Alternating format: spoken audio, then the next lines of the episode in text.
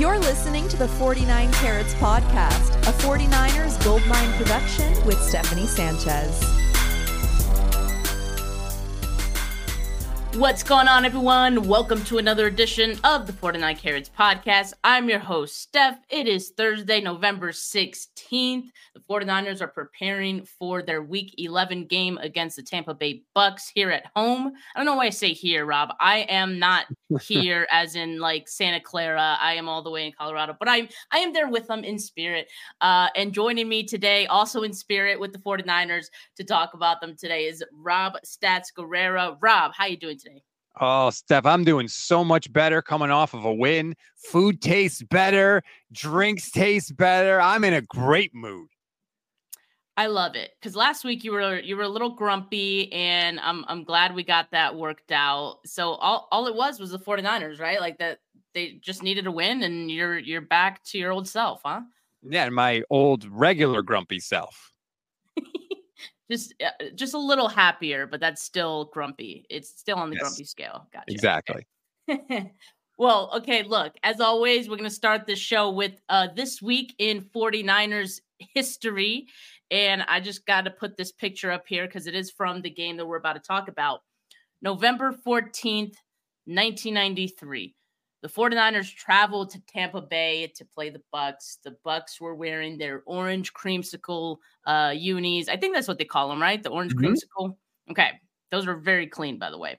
Yes. So the 49ers win that game 45 21. Steve Young threw four touchdowns that day. But that's not really what's special um, and why I'm bringing this up. What was special is that Jerry Rice caught all four touchdowns. He went 172 yards, four touchdowns on just eight catches. I mean, what, what's incredible, Rob, is that as I was trying to look online for some of this stuff, sure, uh, like the reason I had a, such a hard time finding like articles from back then is because it was 1993 and like the internet was in its infancy but still like i kind of feel like part of it is because jerry rice just did stuff like this all the time. Like this wasn't even probably his best game as a niner you know? So i don't know. I was just kind of blown away uh at that stat line and also feeling like yeah that's just regular jerry rice. Yeah it's freakish that he did that. He had 11 targets in the game eight catches but no that was not his number one game. In fact, that's not even in the top 10 in number one games for Jerry Rice, which is just an absurd.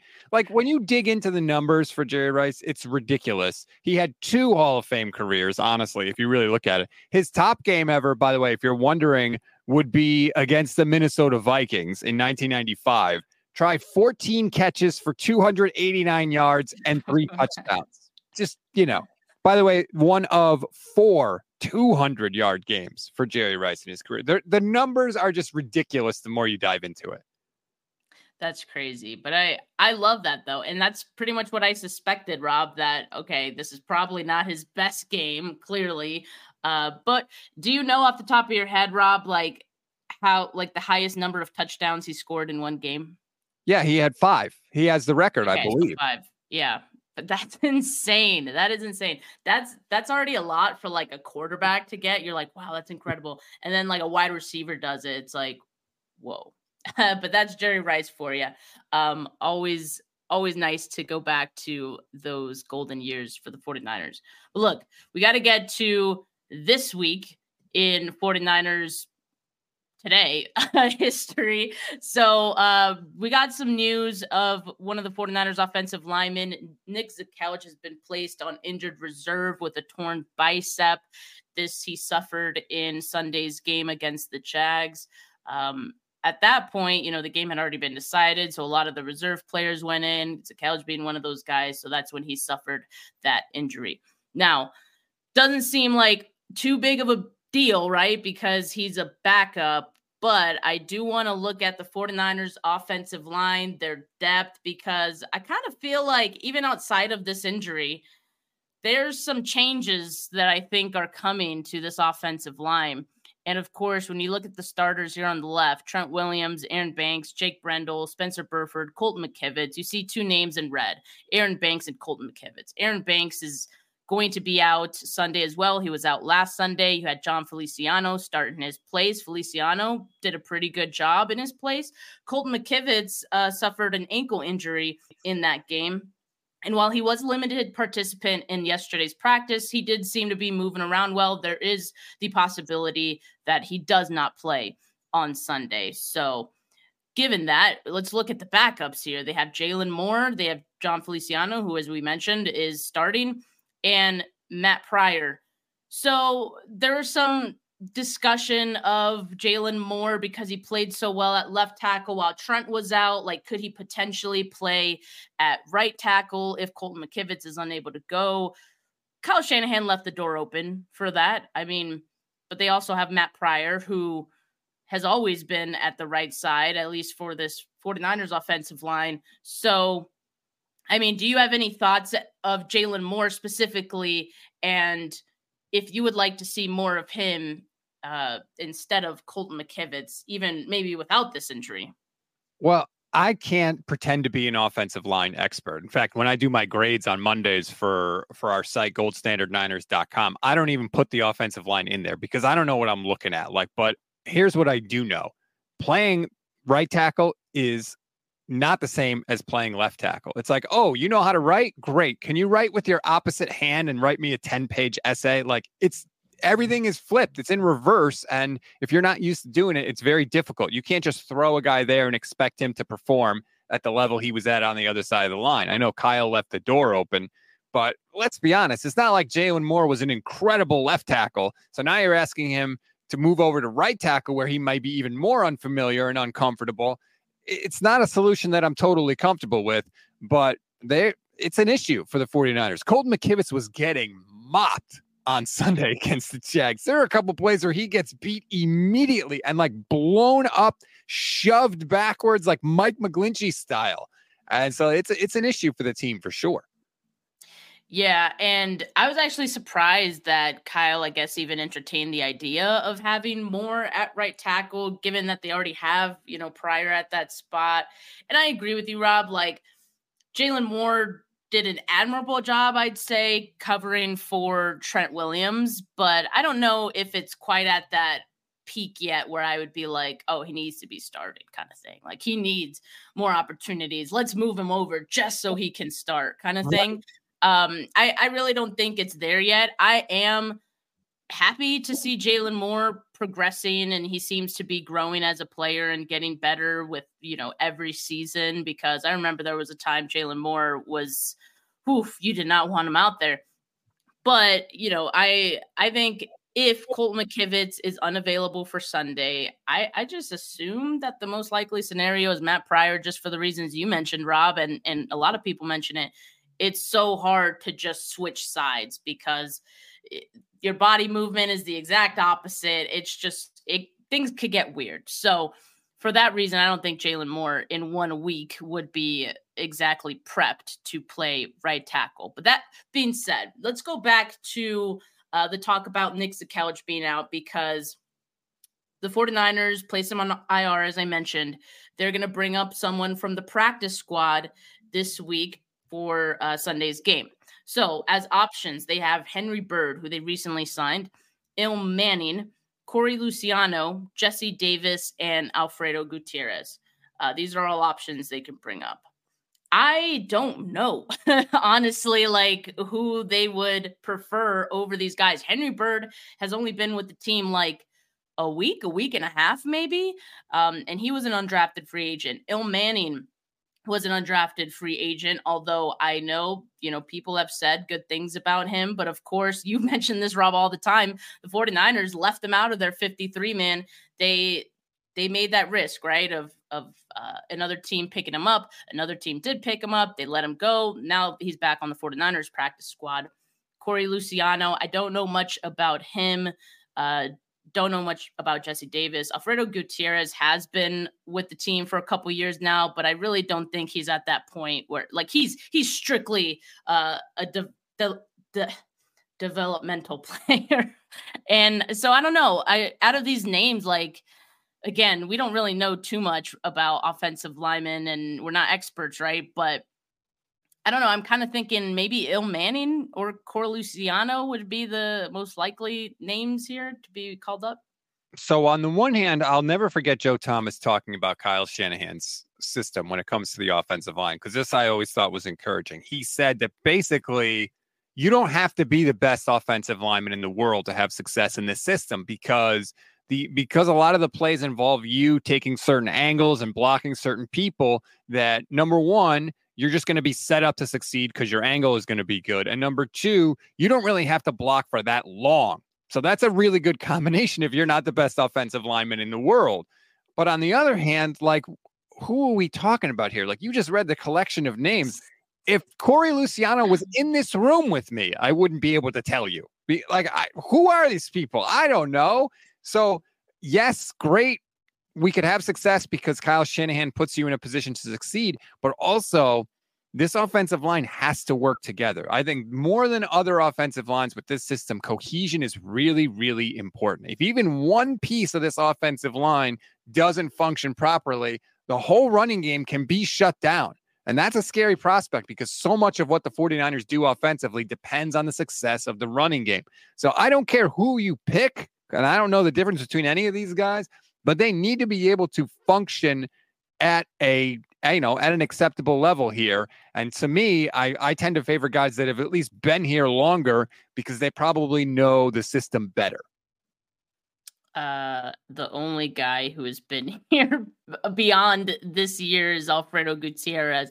But you know, I I agree with you. And it's not like the guy who's going to get brought up from practice squad is going to be getting snaps in this game. Like if all goes well and there aren't any new injuries, like that guy's not even going to need a play. So maybe we're making something out of nothing.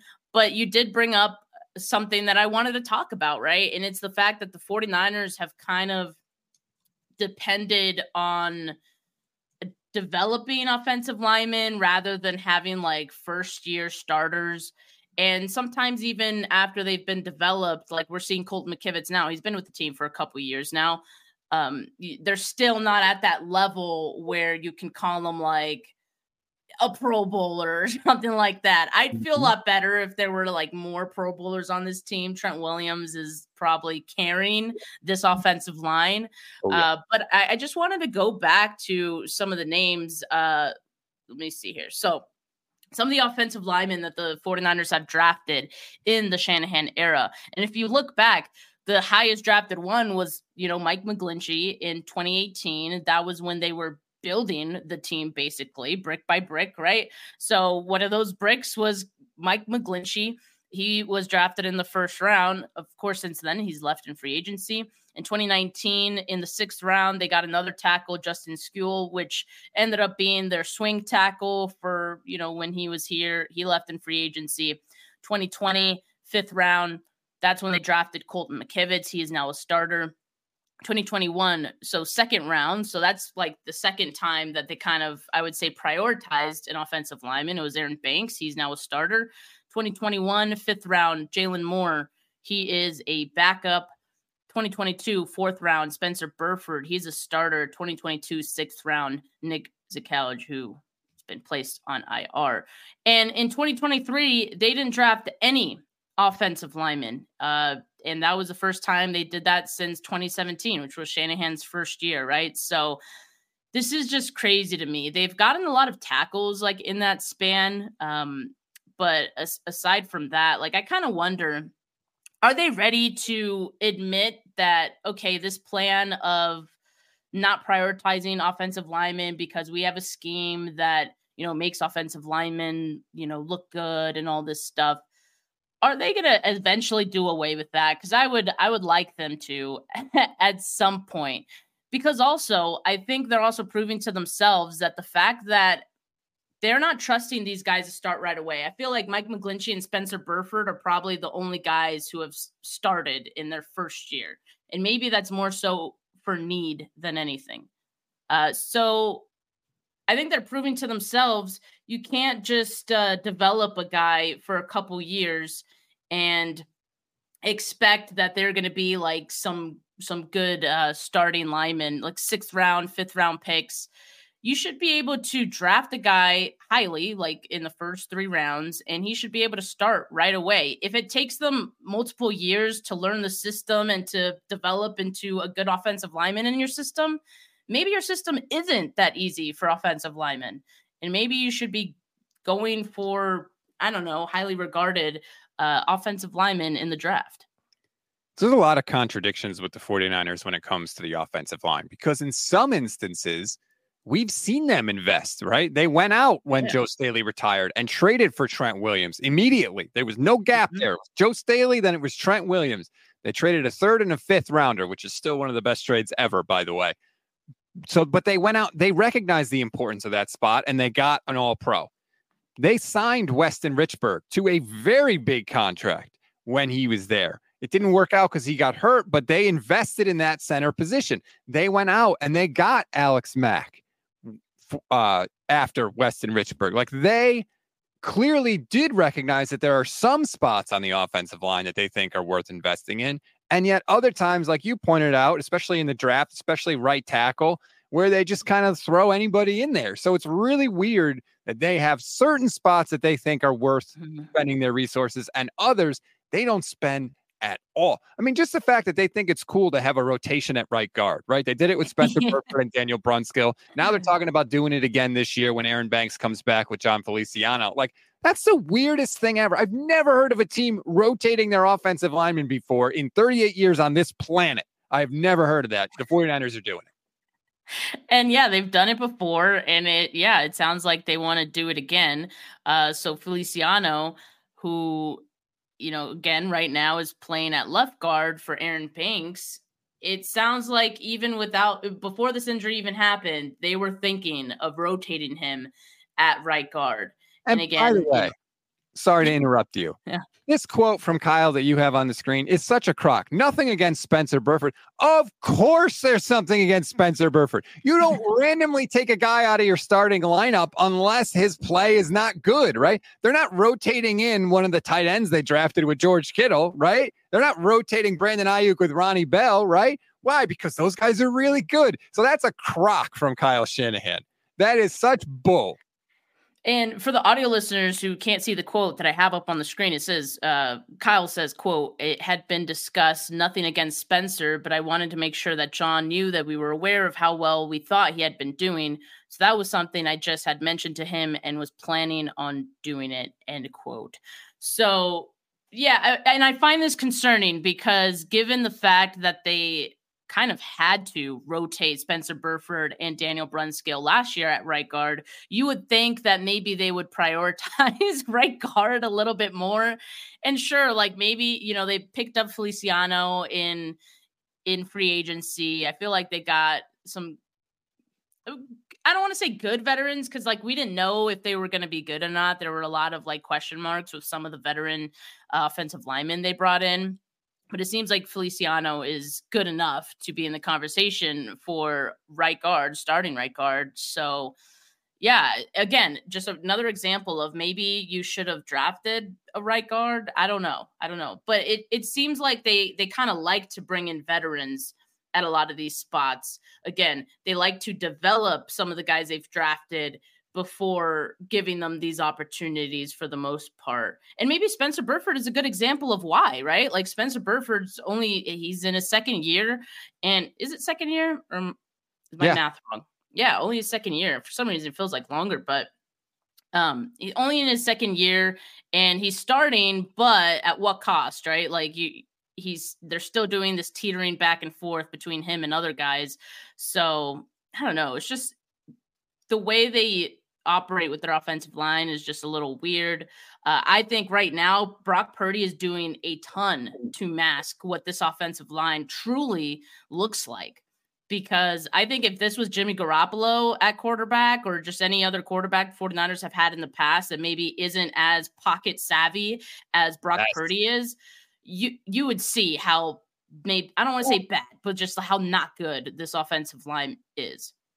I completely agree with you. I think Brock has bailed them out in a big way, particularly against Cincinnati. You saw it a lot. He was using his legs. I mean, that was the only reason the offense was moving the ball at all is because of Brock Purdy. And we have, how often have we talked about wanting a quarterback that can do that? Because frankly, like from a pass blocking perspective, this offensive line in the Kyle Shanahan era has not really blown you away that much. They've always sort of had that guy you felt like if it's third and seven, the other team's lining up their best pass rusher over that guy, and they're going to disrupt the play.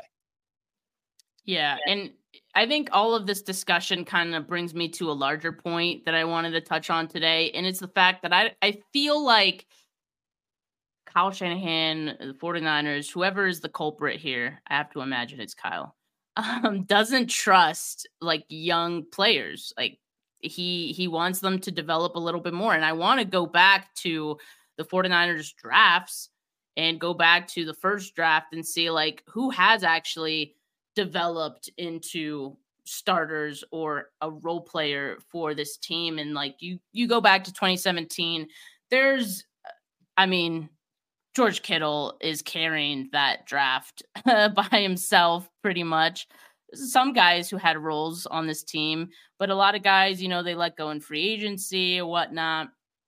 Fine.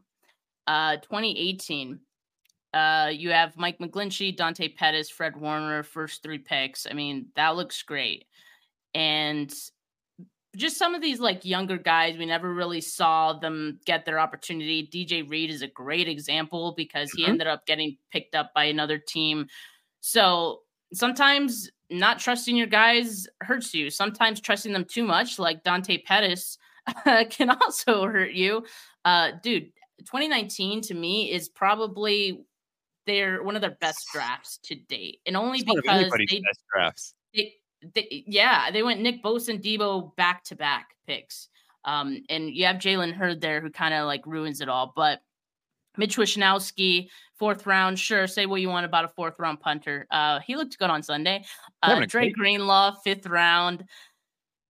Justin Skule, we mentioned him already, but I want to look at these last few drafts because I feel like the early drafts they were building the team, so a lot of those guys did get their opportunities. Now we're at a point where most of the roster and its foundations have pretty much been built, and now you're seeing guys who they're drafting not really getting their opportunities just because, well, they're so deep um, and they're so set at the starting positions.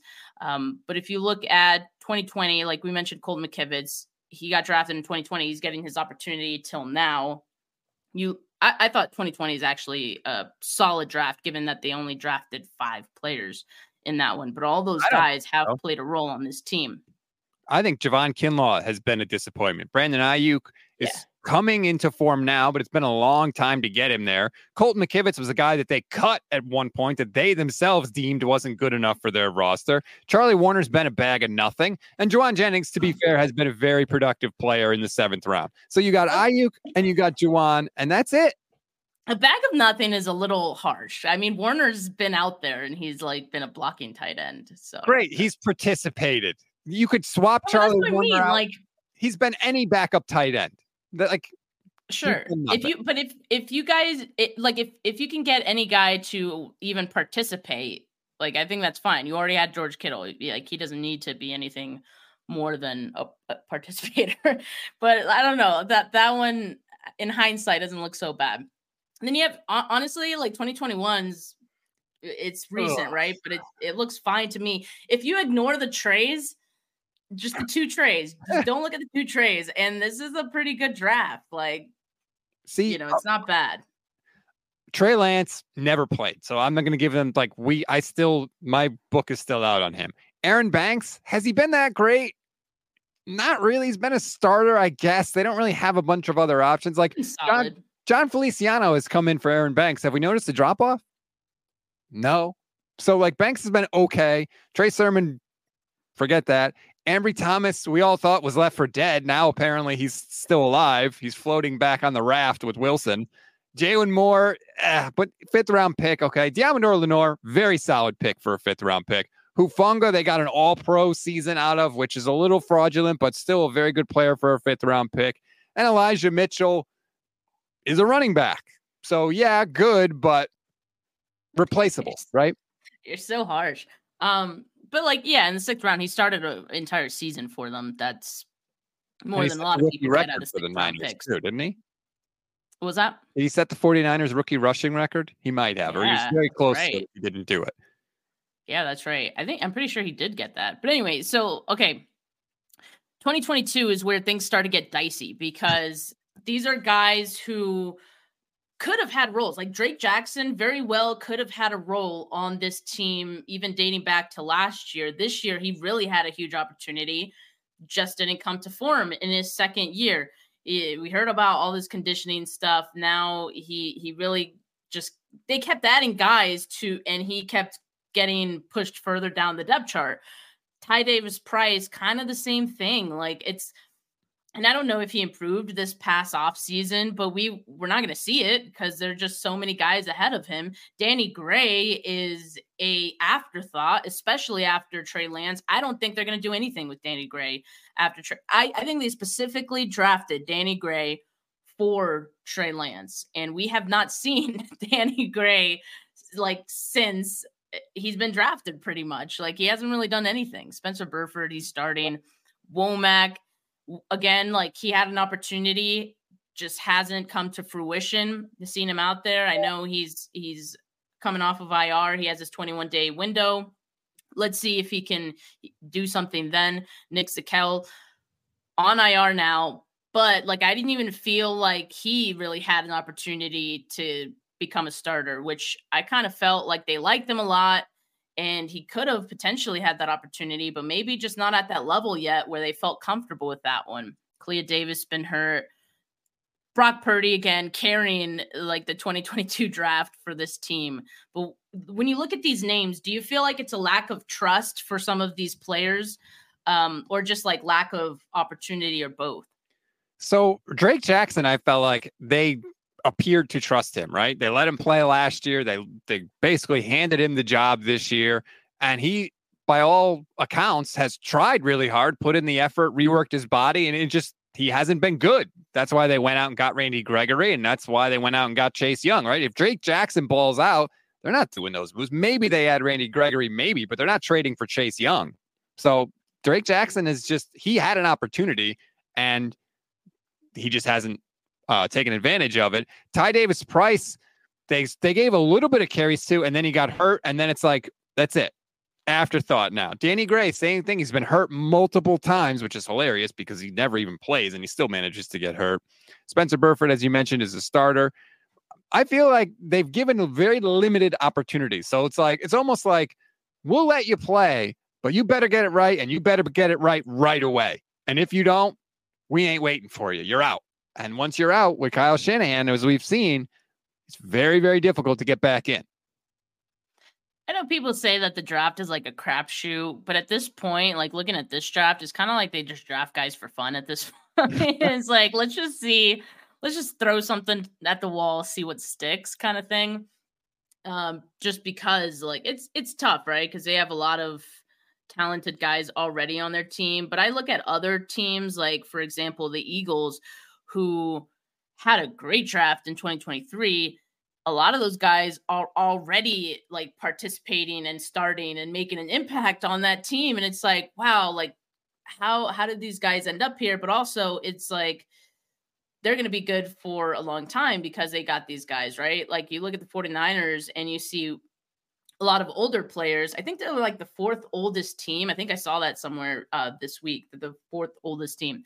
Um, and I don't know if they're getting any younger because like these younger players aren't really getting the opportunities. And now we're looking at the 2023 draft. Um, aside from Jake Moody, there's no one on this list that has gotten like a true opportunity with this team. Ji'Ayir Brown, I know, plays some special teams. Ronnie Bell, um, we've seen him sometimes when there's injuries, but aside from that, like none of these guys have really gotten a shot. So I don't know if all these picks are just kind of seen as like long term investments only. I don't like the idea of like, well, we'll draft guys and redshirt them. Like that's just not how it works in the NFL. you need to draft guys that can play right away. First round, second round, even third round picks can be starters for you. And it seems like with the 49ers, with this group, like they redshirt everybody and, and they just act like, ah, well, next year they'll be good. Like, no. How much better would this offense be if they had another wide receiver that they could count on that could maybe get open with a little speed? Jauan Jennings is great, but he ain't a speed guy. Ronnie Bell can run a little bit. And every time Ronnie Bell has played, I feel like he's looked good but yeah. yet he can't get on the field, right? Well, I just mentioned Charlie Woerner, bag of cats, right? They drafted two tight ends this year. What have we seen from them? Nothing. They can't even get on the field, right? They drafted multiple linebackers. We've had some linebacker injuries. Can they get on the field and do anything for any amount of time? No. Like, why is it that none of the guys the 49ers draft can play right away? That's really weird. Yeah, and again, like I think it goes back to a potential lack of trust in some of these guys. Um, just because I think, especially on offense, given that the scheme is so complicated from what we hear from like every player that has had to learn it, it's so complicated that you can't just plug in some of these guys. And that sometimes is unfortunate because we're having a lot of people ask, like, where's Jordan Mason? Like, where Ronnie Bell should be getting more opportunities, things like that. And I got to imagine it's because Kyle doesn't trust them to do everything that his offense requires from a player. So it kind of sucks because I do feel like having those reps helps develop a player, but you're not going to get those reps unless you're like polished already on this team.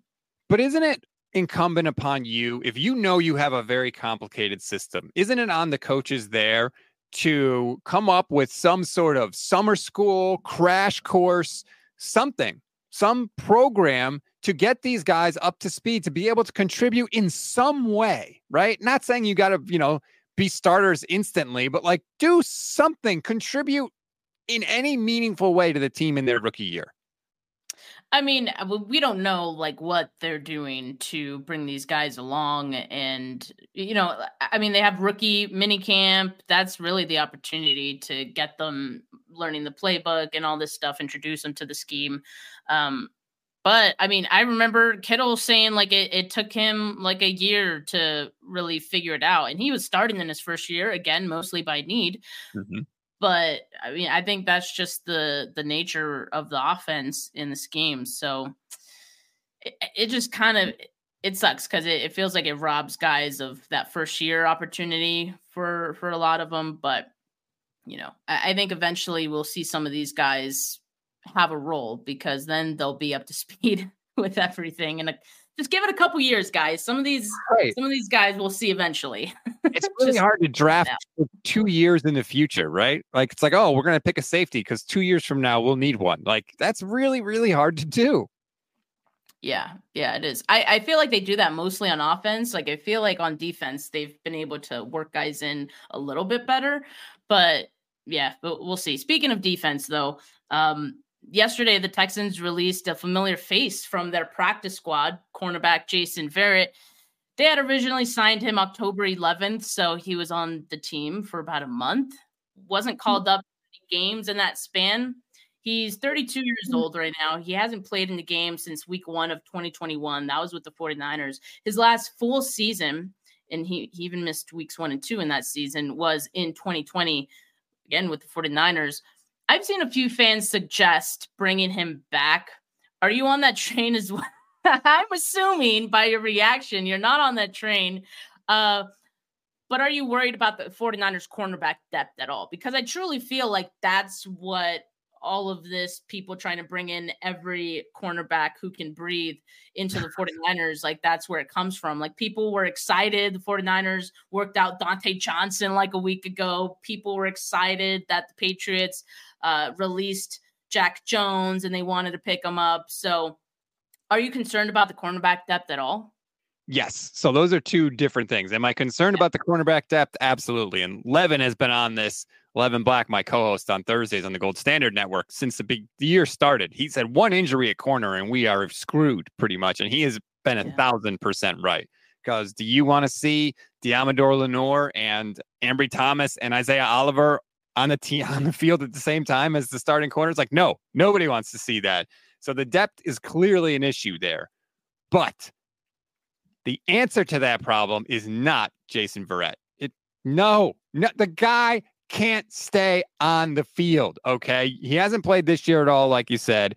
Two out of the last three seasons that he played, he couldn't last more than one game. He is not the answer to this problem. You want to sign him? You want to bring him in? Great. Guess what? He's going to play one game and he's going to get hurt again. That's what he has had horrible injury luck. Achilles. I think he had two ACLs and an Achilles or two Achilles and an ACL, one of the some combination thereof. He has had horrible injury luck, which is a shame because when he's healthy, he is very, very good, but he is never healthy. So he doesn't solve the problem that you're trying to solve if you bring him in. Yeah, I agree. And I also feel like he's at a point where it's so hard to come back from all of those injuries and expect to be at the level that you were once playing before. I think mm-hmm. the season, the the full season the 49ers got from him while it was a, a great season, I think it was more of an anomaly really. And things like that don't happen. They certainly don't happen to the same player twice, you know. Right. So so you know credit to to Verrett for coming back from all those injuries right and he's still in the league right now um, but yeah, I agree. I don't know if that's the answer. I do still hope that the 49ers look into adding some depth. I mean, there's got to be some other corners like around, right? People have even thrown out Josh Norman. I don't know if that's a joke, but no, like, God, no. like what are we doing here, man? Um, it can't be that bad. But you know what? If Samuel Womack comes back, if Darrell Luter comes back and they they get on the 53, either one of those guys, I'd feel better about the 49ers cornerback depth. Yeah, I, I you would think that it could help, right? Especially Darrell Luter, because mm. one of the things that I that always stuck out to me about him was after he was picked, Adam Peters was like, "We think he can play right away," and like they never say that about rookies. And the fact that he said it, like that, there's not going to be a steep learning curve there. That tells me that they had to be pretty excited about him. Now he hasn't; he's basically been out since since mini camp, so that's unfortunate. But that at least gives me a little bit of hope because I feel like they don't usually say, "Oh, we this guy's going to come in and play and play right away." So the fact that they were willing to do that means maybe there's hope there. Yeah, and so we'll see uh, when those guys, either one of those guys, is able to come back, maybe both of them. But of course, bringing them back requires the 49ers to then release a player to however, it, like however many they need to cut in order to get both of those guys in. So that's kind of the weighing the options there for the 49ers.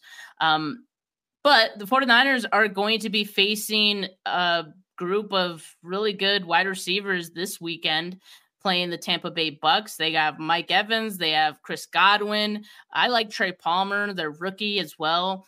Uh, the last time these two teams met, it was week 14 last season. The 49ers won 35 to 7 against a Tom Brady led Bucs team.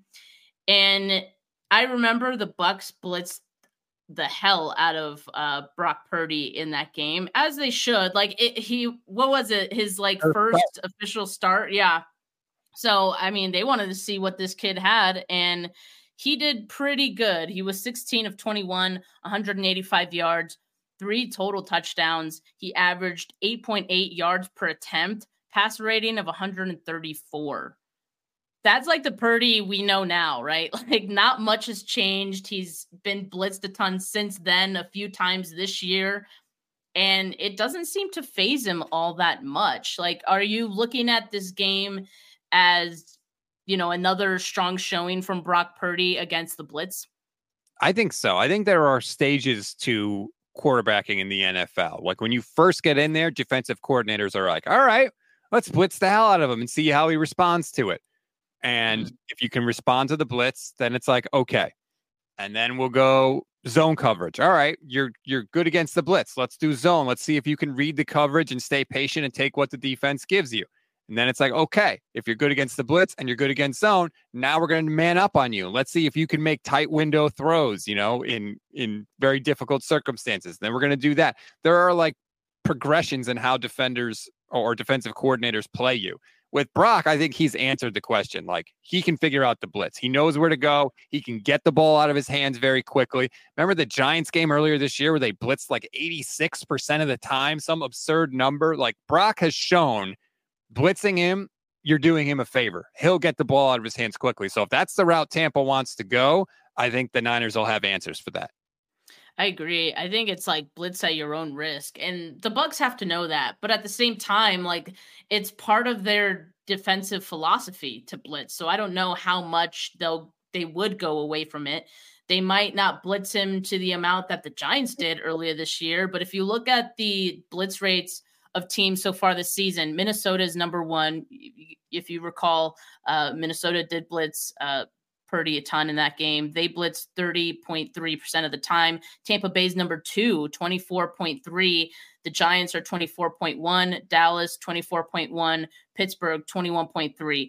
49ers have played every other team on that list, and Tampa Bay is up next. So he has his fair share of experience against these blitz heavy teams. Kyle Shanahan calls a great game against them as well. So I think they'll be ready is there any I don't want to say fear, but given what we talked about earlier about the offensive line, you know, Feliciano is going to be out there. He didn't play the last time that we played a blitz heavy team.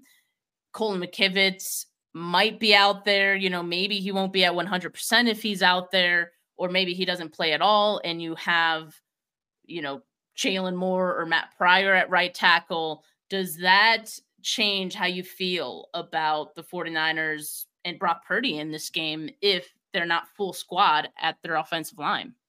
Slightly, but also like this is where your quarterback is supposed to elevate other people. This is where your quarterback is supposed to be able to get you out of these kind of situations. And like we talked about, Brock has been doing that this year, like making up for a lot of the offensive line's shortcomings with his mobility, not just scrambling, but also just extending the play, avoiding pressure, sliding to his left or his right to give him just that extra half second to get a throw off down the field.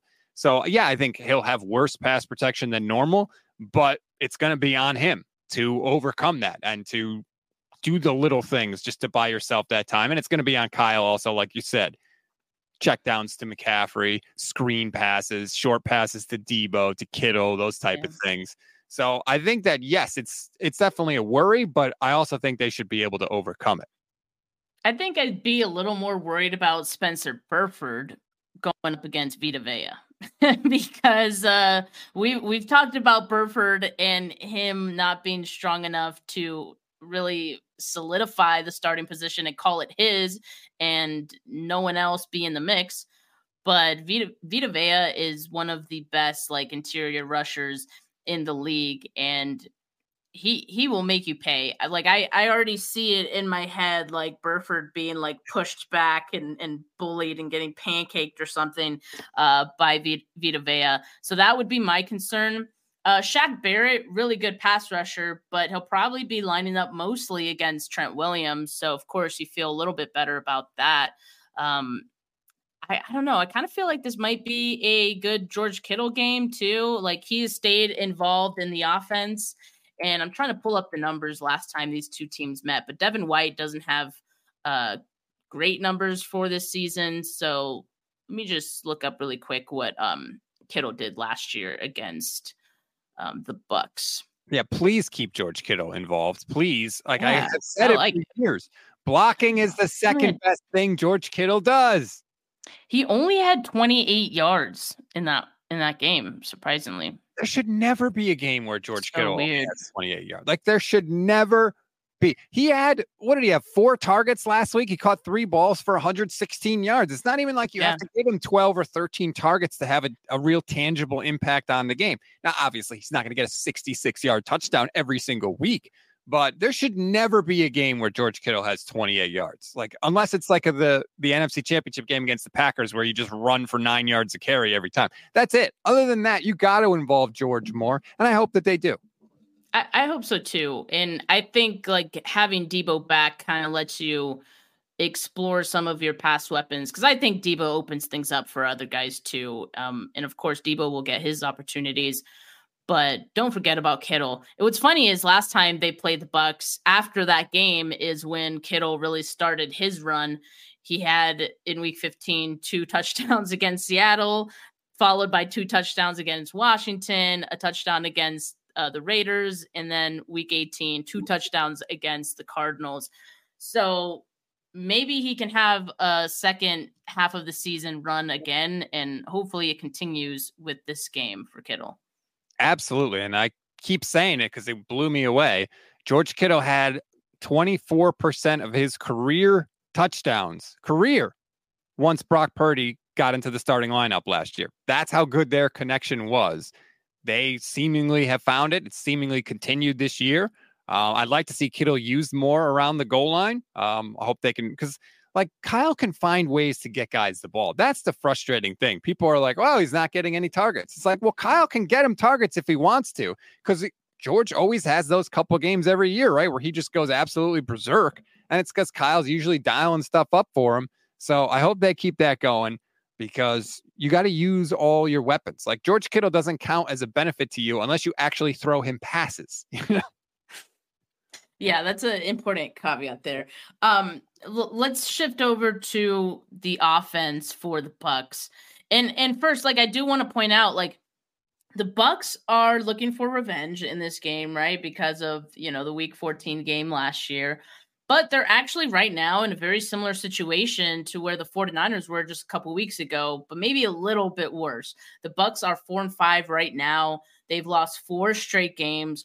So they're looking to get the vibes back and, you know, make a statement game to get them back in their groove. And so they're really looking at this game. Remember, a lot of the teams that the 49ers played during their losing streak were also in these like must win, like we have to make a statement kind of games. And that kind of elevated their performance. And they saw the 49ers as a challenge. I kind of worry that the Bucs would want to do the same thing. But the question is, are they equipped to do it? Now, you look at the quarterback, it's Baker Mayfield. We, we talked about the wide receivers, great wide receivers. But again, the quarterback, Baker Mayfield, uh, is not, he's not Tom Brady. But even Tom Brady, the 49ers were able to beat pretty handedly uh, last season. But I, I just kind of wonder if their offense will be enough if the 49ers defense plays like they did last week, if they can overcome the 49ers defense at all. I'm not sure they could. This is what scares me a little bit.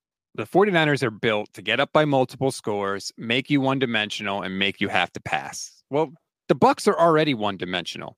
They yeah. They average 3.1 yards per carry. That is dead last in the NFL. They cannot run the ball. And like you said, they have very good wide receivers in Godwin and Mike Evans. Mike Evans, especially, so underrated. Like, does not get enough love. Thousand year, thousand yards every single year of his career for I think ten straight years. Nobody else in the history of the NFL has ever done that, including that wide receiver we talked about at the beginning of the show. So Mike Evans is a really good player. So Tampa, all they can do is throw. So it doesn't matter if the 49ers get up by one score, two scores, three scores. Their game plan is not going to change. I think the real question for the 49ers is can they get pressure on Baker Mayfield quickly to not allow him to take those deep down the field shots to Mike Evans and Chris Godwin? Because I think that if if Baker has time, he can hurt the 49ers there because they can just kind of YOLO this thing and chuck it downfield and let Mike Evans battle for 50 50 balls or hope to draw a bunch of flags because that's probably a real possibility too. So to me, the pass rush is going to be key. Can they get to Baker and not let him get those deep passes off? Because if they can, they'll be okay. But if he can get them off, Baker can sling it a little bit. So I would yeah. be that would make me a little nervous. Yeah, and sorry I misspoke. The the Bucs did win in week 10, so they they had lost their four games prior to that. But going back to Baker, I was a little disappointed to hear that Nick Bosa you know, doesn't want to continue his beef with uh, with Baker. He said he met him this off season and he's a he's a nice guy. Uh, no, man, I I need Nick Bosa to be pissed and I need him to want to get the sack so bad. Uh, because the way he played last week, I think that's that's the Nick Bosa we were all expecting in every game uh, this season. So hopefully, with the addition, addition of Chase Young, he can continue that. But I do want to talk about you know, the Bucs being one dimensional because I was looking at the numbers. Their percentage of pass plays is 63.3%. Their run plays 63.7. So they're a team that is clearly comfortable with not running the football. And whether that hurts them or not, I don't really know. But I, I do want to say they have a really good running back in Rachaad White. I know because I have him in in a couple of my fantasy teams. And it's not just because of how he runs, he catches balls out of the backfield too. So I would expect, you know, the Bucs try to get some screens going, get him involved in the passing game as well. That's where that's like the X factor potentially for them in this game that the 49ers have to make sure doesn't get out of control. And they got to improve on their missed tackles. They had 7 last week. If they can improve on those things, Penalties too was kind of a, a thing for them. Seven penalties, 90 yards against the Jags. It didn't hurt them in that game, but you never know when it's going to hurt you. Yes. So I hope that's going to be one of the things that improves in this game. And don't play down to your opponent. If the 49ers can play a clean game and get back to how they were looking, you know, before eh, week five, maybe, no one's going to be able to beat this team. If the 49ers play their best, no one can beat them. I'm I've been convinced of it. If they play their absolute best, which they still haven't done this year, really, because Kyle even said like there were things they were doing during the winning streak that they sort of got away with. But if they were to play their best, no one beats them. Uh, and I look, I don't even think they need to play their best in this game. Protect the football, run the ball with McCaffrey, which I think you're going to be able to do, and get pressure on Baker, which I think you're going to be able to do. They should be able to beat this team. There's a reason it's a double digit spread this week. If I'm the 49ers, my goal should be get up by three scores as fast as possible and get everybody the hell out of the game. Get Trent out, get McCaffrey out because they got to play the short week in Seattle yeah, on Thanksgiving. Right. So you're right. I mean, not that I want them to look ahead because I feel like that can distract the team from the game that's in front of them. I don't want them to be thinking about the Seahawks game already. But as a coach, like I, I feel like you do kind of have to think about those things and think, let's get them off the field. It's actually incredible how many times the 49ers with Brock Purdy at quarterback and with Christian McCaffrey have been able to get off the field early. And you see the backup out there. It actually the last time they played the Bucs, you know, Josh Johnson oh, came oh, yeah. in uh, because they went up, you know, so early, I guess, in this game. So if they can do that again, it would be great. It would be much appreciated because we all need the 49ers to win a week from today on Thanksgiving. We don't want our holidays ruined so please, for the love of God, let's just get this win on Sunday and be ready to go for next week's game. But Rob, do you have any um like score predictions for this one? It's hard because it's tempting to look at last week and be like, okay, they fixed all their problems, so it's going to be 30 points and and they're going to hold the other team to, you know, two touchdowns and it's going to be business as usual. I hope the 49ers don't do that and I don't think they will. Fred Warner, when he was breaking the team down in the locker room last week, said, Hey, we learned our lesson one week at a time. It's all about Tampa Bay. So I think they are going to go and handle their business. I don't think it's going to be flawless, but I think the 49ers are going to put up 30 points again. I think Tampa Bay will probably get 17 20. I'll say 31 20 49ers.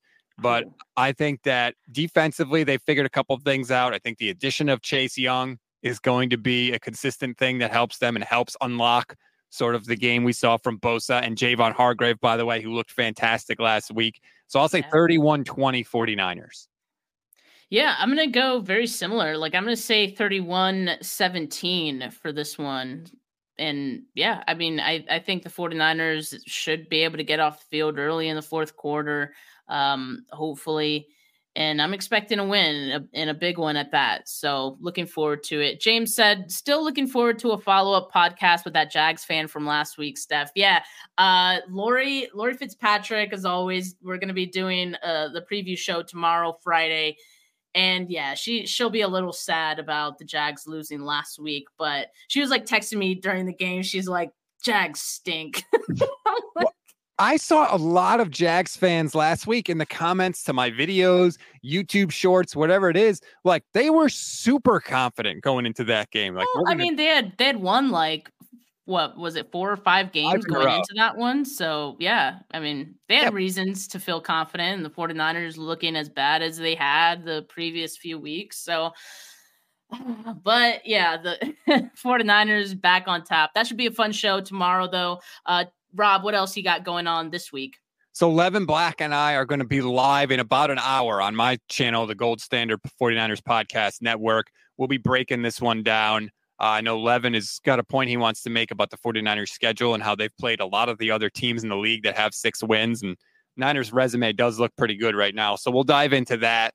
Uh, I did, I just sat down before I sat down with you, Steph, with Ira Kaufman of JoeBucsFan.com. He is like the sage of Tampa Bay sports uh, for our crossover podcast. He was kind of giving me the lowdown on this Bucs team. Plus, he's a Hall of Fame voter. He's the Tampa Hall of Fame voter, and he had some very encouraging things to say about Patrick Willis's chances. So that's going to drop a little later in the week as well. So, as always, uh, a lot going on at the uh, Gold Standard Network.